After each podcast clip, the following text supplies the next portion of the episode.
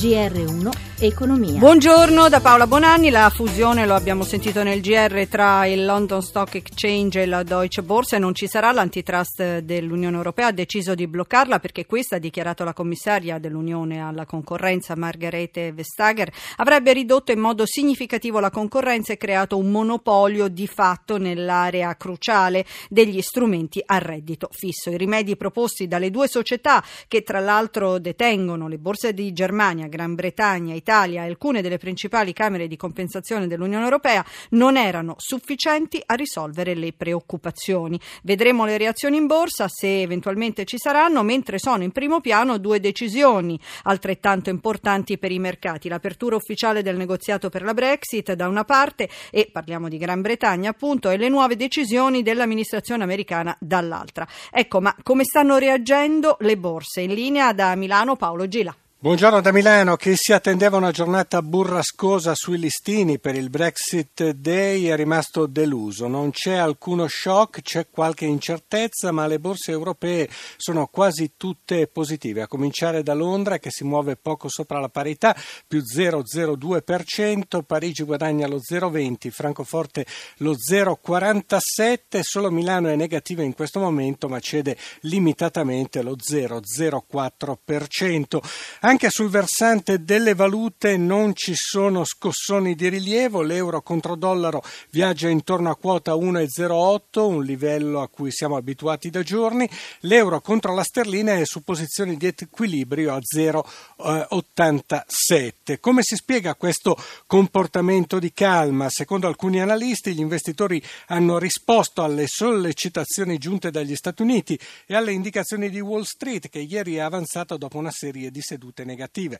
La presidenza Trump, rivedendo le linee di politica economica che non punterà più sull'ambiente e sul clima come voleva Obama, ha di fatto reimpostato i termini degli investimenti che verranno canalizzati verso energia, infrastrutture e comunicazioni, proprio i settori che ieri e oggi vengono beneficiati su tutte le borse europee con ulteriori acquisti. Da Milano per il GR1 Paolo Gila.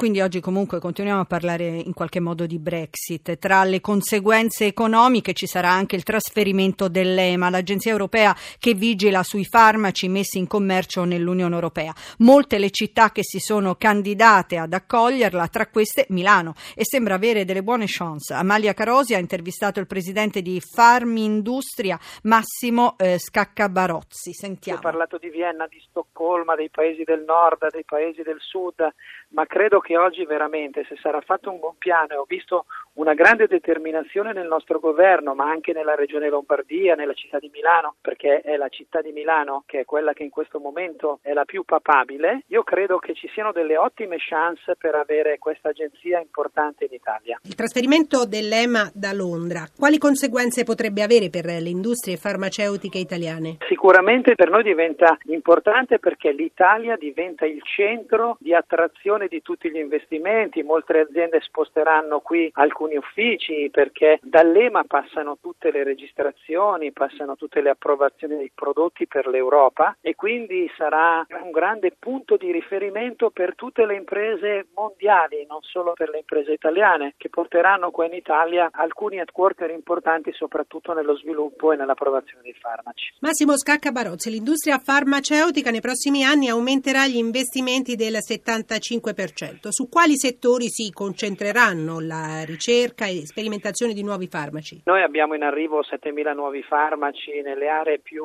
importanti della salute. Siamo un po' in tutte le aree siamo in una svolta epocale perché queste nuove tecnologie saranno soprattutto di origine biologica e soprattutto affronteremo, come non abbiamo mai affrontato in passato, anche una diversità nella ricerca di genere, cioè farmaci mirati per le terapie personalizzate e quindi anche farmaci costruiti per la diversità uomo-donna. Negli ultimi due anni l'industria farmaceutica ha assunto circa 6.000 persone, la metà a meno di 30 anni, con un aumento del 20% rispetto al periodo 2010-2013. Farmindustria ha aderito al progetto del MIUR sull'alternanza scuola-lavoro. Massimo Scacca Barozzi, presidente di Farmindustria, quali sono le prospettive professionali per i giovani nella vostra industria per i prossimi anni? Questo progetto è importante perché cercherà di rendere questi giovani consapevoli del valore di un settore che per loro può essere un settore di riferimento per un possibile impiego, ma soprattutto un settore per cui crescere in un percorso universitario poi successivo in una certa direzione. Da Paola Bonanni, buon proseguimento d'ascolto.